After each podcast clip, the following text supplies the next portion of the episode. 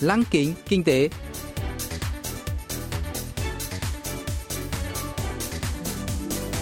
Xuân Trường xin kính chào quý vị và các bạn. Mời quý vị và các bạn cùng theo dõi chuyên mục Lăng kính kinh tế của Đài Phát thanh Quốc tế Hàn Quốc KBS World Radio phát sóng vào thứ hai hàng tuần.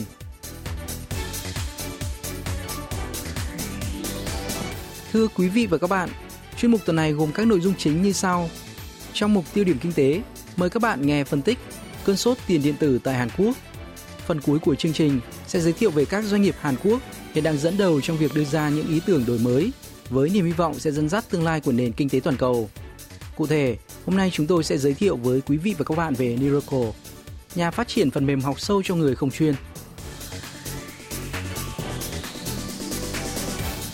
Trước những câu chuyện đã thu được lợi nhuận gấp hàng chục, hàng trăm, thậm chí hàng nghìn lần nhờ đầu tư tiền điện tử, tiền ảo, cơn sốt loại tiền này đang bùng nổ hơn bao giờ hết tại Hàn Quốc. Thậm chí còn có cụm từ hiện tượng kim chi cao cấp, tức chỉ giá tiền điện tử tại Hàn Quốc cao hơn rất nhiều so với ở nước ngoài, khi giá giao dịch tiền ảo tại Hàn Quốc có lúc cao hơn đến 20% so với các nơi khác. Song khác với các sàn giao dịch khác, các sàn giao dịch tiền điện tử mở cửa 24 trên 24 giờ, và vì thế giá tiền điện tử có xu hướng biến động mạnh và liên tục suốt ngày đêm. Do đó, đầu tư tiền điện tử có thể khiến cuộc sống sụp đổ Một số lo ngại sự điên cuồng phi lý của thị trường có thể dẫn đến các vấn đề xã hội nghiêm trọng. Chuyên gia kinh tế trong Chin phân tích thị trường tiền điện tử quá nóng tại Hàn Quốc và các biện pháp quản lý đối với giao dịch tiền điện tử. 제가 조금 전에 이 점심 먹는 여기 식당에서도 하고 어제 저녁 식당에서도 Sự bùng nổ của tiền điện tử đang được dẫn dắt bởi những người trẻ 20-30 tuổi, song kể cả các bà nội trợ và người trung niên cũng đang nhảy vào cuộc chạy đua trên thị trường tiền ảo gần đây. Đã có hơn 2,5 triệu tài khoản đăng ký tên thật trên 4 sàn giao dịch tiền điện tử lớn của Hàn Quốc. Ước tính có 4 đến 4 triệu nhà đầu tư tiền điện tử trong nước. Trong quý một năm nay, khối lượng giao dịch tiền ảo đã lên tới 1 triệu 500 nghìn tỷ won, 1.345 tỷ đô la Mỹ, một con số đáng kinh ngạc. Vào ngày 15 tháng 4, khối lượng giao dịch tiền điện tử đã lên tới 24.000 tỷ won, 21,52 tỷ đô la Mỹ, tức hơn gấp đôi con số giao dịch 9.000 tỷ won, 8,07 tỷ đô la Mỹ trên sàn chứng khoán Hàn Quốc. 두배더 많게 그 정도로 뜨거운 광풍이 불고 있다 이렇게 볼 수 있겠습니다. Hàn Quốc không phải nước duy nhất chạy theo cơn sốt tiền điện tử. Theo nhà cung cấp dữ liệu thị trường tiền điện tử Crypto Compare của Anh, khối lượng giao dịch của các sàn giao dịch tiền ảo toàn cầu đã đạt 2.993 tỷ đô la Mỹ vào tháng 3, tăng 6 lần so với con số 500 tỷ đô la Mỹ hồi tháng 10 năm ngoái. Theo các nhà phân tích, nguyên nhân đằng sau cơn sốt tiền điện tử là khả năng thanh khoản dồi dào trên thị trường và một số yếu tố tâm lý. Ông Trong Cholchin lý giải. 첫 번째는 유동성이죠. 뭐 길게 보면 지난 2008년 말 세계 금융위기 터지고 나서부터 Khả năng thanh khoản trên thị trường đã phong phú hơn bao giờ hết sau khi chính phủ các nước bơm tiền để cứu vãn nền kinh tế do dịch COVID-19. Một phần tiền đã chảy vào thị trường bất động sản và chứng khoán, nhưng một số lại đổ vào thị trường tiền kỹ thuật số. Tại Hàn Quốc, giá nhà tốt đã tăng mạnh, gây tâm lý bi quan rằng không bao giờ có đủ tiền để mua nhà. Trong khi đó, đầu tư chứng khoán còn thời gian để tích lũy. Vì thế, người trẻ ở độ tuổi 20-30 phải tìm cách để thu lợi nhuận nhanh chóng và đó là từ tiền điện tử. Không chỉ các cá nhân, các ngân hàng đầu tư toàn cầu như JP Morgan và Goldman Sachs cùng các nhà đầu tư tổ chức cũng tỏ ra quan tâm đến tiền điện tử. Giữa những tranh cãi về việc tiền điện tử có thể thực hiện vai trò tiền tệ hay không, PayPal, một nhà cung cấp dịch vụ thanh toán trực tuyến có trụ sở tại Mỹ, cho biết sẽ cho phép khách hàng giao dịch tiền điện tử trực tiếp từ tài khoản PayPal. Giám đốc hãng ô tô Tesla Elon Musk tuyên bố khách hàng có thể mua xe của Tesla bằng Bitcoin. Trong bối cảnh đó, ngày càng có nhiều nhà đầu tư chuyển hướng sang các loại tiền ảo.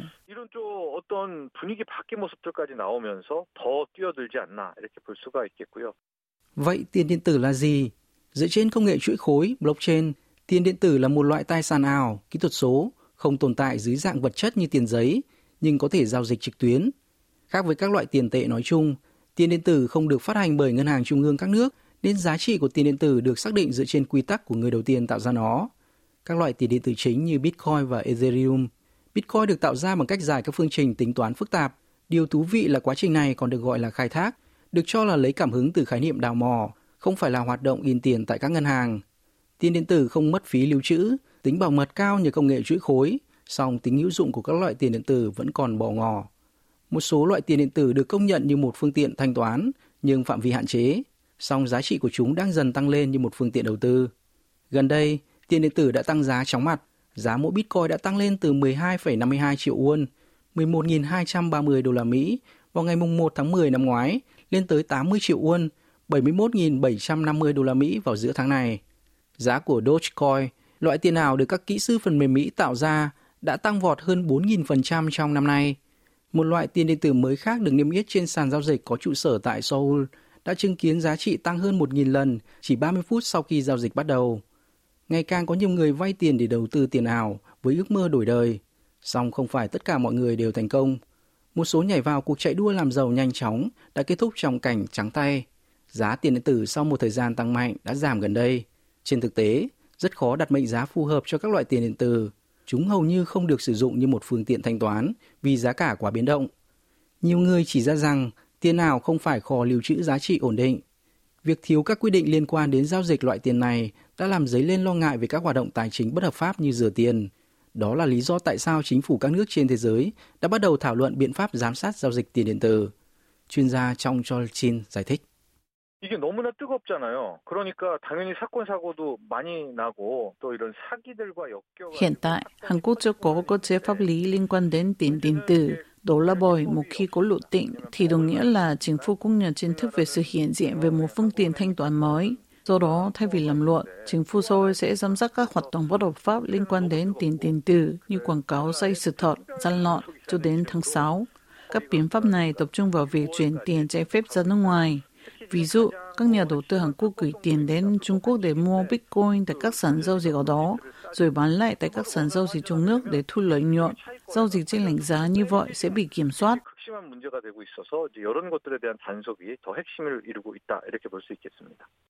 Liệu tiền ảo có thể trở thành đơn vị tiền tệ thực sự hay không là một chủ đề tranh luận sôi nổi trên toàn cầu.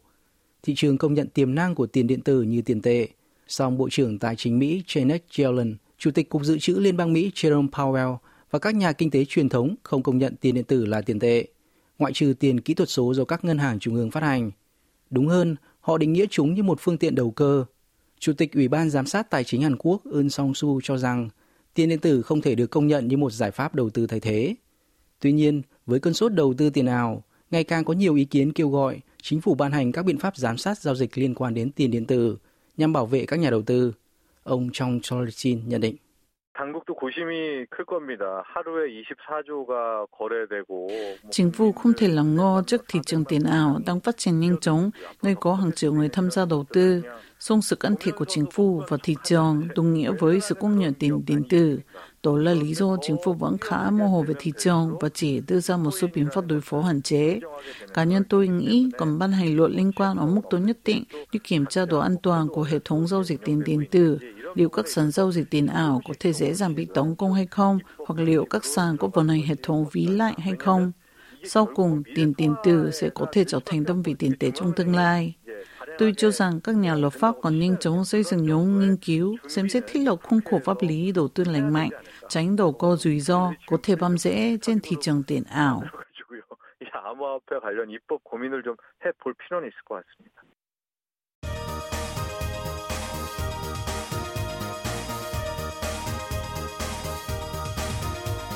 Tiếp theo chương trình là phần doanh nghiệp tiên phong trong kinh tế Hàn Quốc, giới thiệu về những doanh nghiệp Hàn Quốc đi đầu trong việc tạo ra những ý tưởng mới, sở hữu công nghệ hàng đầu và hứa hẹn sẽ dẫn dắt nền kinh tế trong tương lai. Hôm nay, chúng tôi sẽ giới thiệu về Neuroco, doanh nghiệp phát triển các phần mềm học sâu Deep Learning cho người không chuyên. Neuroco hướng đến mục tiêu bất kỳ ai cũng có thể sử dụng công nghệ trí tuệ nhân tạo AI, cụ thể là công nghệ học sâu cho thị giác máy tính Computer Vision, dùng trong lĩnh vực phân tích hình ảnh. Công nghệ AI hiện đang được ứng dụng trên nhiều lĩnh vực, nhưng chỉ kỹ sư lành nghề mới có thể xử lý công nghệ AI tiên tiến. Neuroco đã phát triển một sản phẩm phần mềm giúp mọi đối tượng sử dụng công nghệ AI dễ dàng, thuận tiện, giúp công nghệ này trở nên phổ biến và mang lại giá trị lớn hơn. Là một khái niệm có thể còn xa lạ với nhiều người, học sâu liên quan tới một phương pháp học máy, machine learning, đào tạo máy tính thực hiện các tác vụ của con người như nhận dạng giọng nói, phát hiện đối tượng hay phân loại hình ảnh. Neuracle tập trung vào lĩnh vực học sâu dùng để phân tích hình ảnh. Giám đốc Y Hồng Sóc của Neuracle cho biết. Để phát triển công nghệ học sâu cho thị giác máy tính, chúng tôi đã thu thập cơ sở dữ liệu hình ảnh để đào tạo. Dữ liệu hình ảnh được đưa vào một mạng neuron nhân tạo để huấn luyện. Sau đó, thuật toán mạng neuron có thể tự động thực hiện tác vụ. Công nghệ này có thể ứng dụng cho nhiều lĩnh vực. Ví dụ tại sân bay, nhân viên an ninh phải kiểm tra hành lý qua máy quét ít quang bằng mắt thường để xác định hành khách mang theo vật dụng nguy hiểm hay không. Nhưng công nghệ AI có thể thực hiện việc này một cách tự động. Để chuẩn đoán bệnh, các bác sĩ chụp ảnh ít quang ảnh chụp các lớp vi tính hoặc ảnh cộng hưởng từ và công nghệ AI có thể giúp phát hiện điểm bất thường trên ảnh chụp. Tương tự, một mô hình AI có thể tự động xác định sản phẩm lỗi chỉ thông qua ảnh chụp. Khi một vụ tai nạn ô tô xảy ra, công cụ AI có thể tìm ra loại xe, đánh giá mức độ thiệt hại qua ảnh chụp và tự động tính toán chi phí sửa chữa hay số tiền bồi thường – Công nghệ học sâu cho thị giác máy tính có thể ứng dụng tại các cửa hàng tự động không có người bán, như máy tính được đào tạo để nhận biết và phân loại sản phẩm trong giỏ mua hàng của khách. Công nghệ học sâu có thể được áp dụng để thiết lập hệ thống an ninh vào các tòa nhà, như phát hiện người không đeo khẩu trang. Đó là một số ứng dụng của công nghệ học sâu cho thị giác máy tính trong thời đại không tiếp xúc trực tiếp lên ngôi. Mặc dù nhu cầu tăng, việc áp dụng công nghệ học sâu vào thực tiễn là không hề dễ dàng, đòi hỏi các kỹ sư chuyên gia về thị giác máy tính. Trên thực tế, rất khó triển khai đội ngũ kỹ sư lĩnh vực công nghệ học sâu cho thị giác máy tính tại mọi địa điểm công nghiệp. Niracle đã chăn trở về cách giải quyết vấn đề này. Ông Y Hong Sok bật mí. 90년대 중반 정도 한 Nhìn lại những năm 1990, việc lập các trang web là công nghệ tiên tiến bậc nhất thời điểm đó, phụ thuộc hoàn toàn vào các kỹ sư công nghệ máy tính. Nhưng ngày nay, ai cũng có thể dễ dàng tạo ra trang web mà không cần chuyên môn sâu. Tôi cho rằng đó chính là quá trình phổ biến công nghệ thành kiến thức chung. Tôi tin công nghệ AI cũng sẽ trải qua quá trình tương tự. Nhiều công ty phát triển phần mềm AI cho các kỹ sư, chuyên gia Song mục tiêu sản phẩm của chúng tôi hướng đến là những người không chuyên, một điểm hoàn toàn khác biệt so với các sản phẩm hiện có trên thị trường. Có thể nói, chúng tôi đang đi đầu trong lĩnh vực giúp người dùng thông thường tiếp cận công nghệ học sâu một cách dễ dàng, thuận tiện hơn.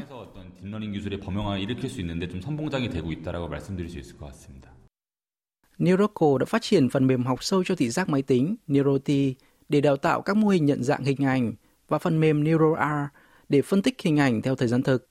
Hai giải pháp này cho phép người dùng không chuyên vận dụng các giải pháp học sâu. NeuroT và NeuroR hiện đang được áp dụng cho quy trình phát hiện sản phẩm lỗi tại các nhà máy sản xuất phụ tùng ô tô và quy trình xuất nhập khẩu mỹ phẩm, phân tích ảnh chụp nội soi dạ dày và hình ảnh tế bào siêu vi tại các công ty lưu trữ tế bào gốc. Giám đốc Y Hồng Sóc nói thêm về công nghệ học sâu hiện đang ứng dụng trong ngành nông nghiệp và giáo dục. 농업 분야에서도 사실은 이런 비전이라고 하죠. 이미지 해석을 많이 활용을 해요. Công nghệ học sâu cho thị giác máy tính có thể sử dụng được ở lĩnh vực nông nghiệp. Chẳng hạn việc phân loại táo thành nhiều loại khác nhau theo chất lượng, thiết lập bảng giá, vốn được làm bằng mắt thường. Song công cụ AI có thể thực hiện việc này một cách dễ dàng sau khi được đào tạo. AI cũng là chủ đề nóng trong giáo dục. Chúng tôi cung cấp phần mềm cho một số trường chuyên cấp 3 và cao đẳng làm tài liệu giáo dục. Học sinh có thể sử dụng phần mềm để chế tạo một chiếc xe tự hành trong phòng thí nghiệm của trường hoặc tạo ra mô hình học sâu chơi quảng tù tì. 이런 실습 기반으로도 할 있게 되어 있어서 교육 시장에도 실제 저희 소프트웨어가 많이 활용이 되고 있습니다. Công nghệ của Niracle đã được công nhận trên thị trường thế giới thông qua ký thỏa thuận hợp tác với một công ty dữ liệu hình ảnh toàn cầu và đã thâm nhập vào khoảng 10 nước. Vào tháng 4 năm nay, Niracle đã giành được giải thưởng của Chủ tịch Hiệp hội Xúc tiến Công nghệ Thông tin và Truyền thông Hàn Quốc tại lễ trao giải thưởng Impact Tech 2021, khẳng định tiềm năng của phần mềm NeuroT và NeuroR. Song Neuracle không bằng lòng với thành quả đã đạt được, mạnh mẽ tiến lên với mục tiêu phổ biến công nghệ AI. Ông Y Hong Sok chia sẻ.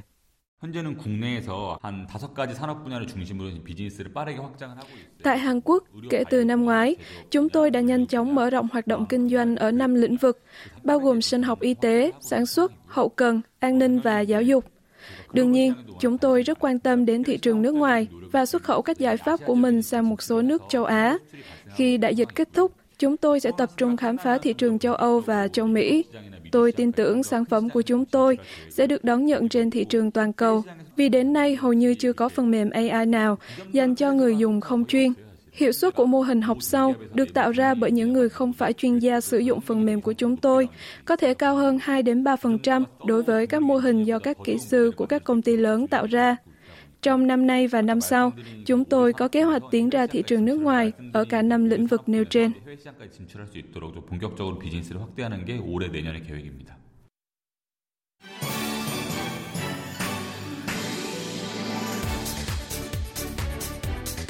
Quý vị và các bạn vừa lắng nghe chuyên mục Lăng kính kinh tế tuần này. Cảm ơn quý vị và các bạn đã quan tâm theo dõi.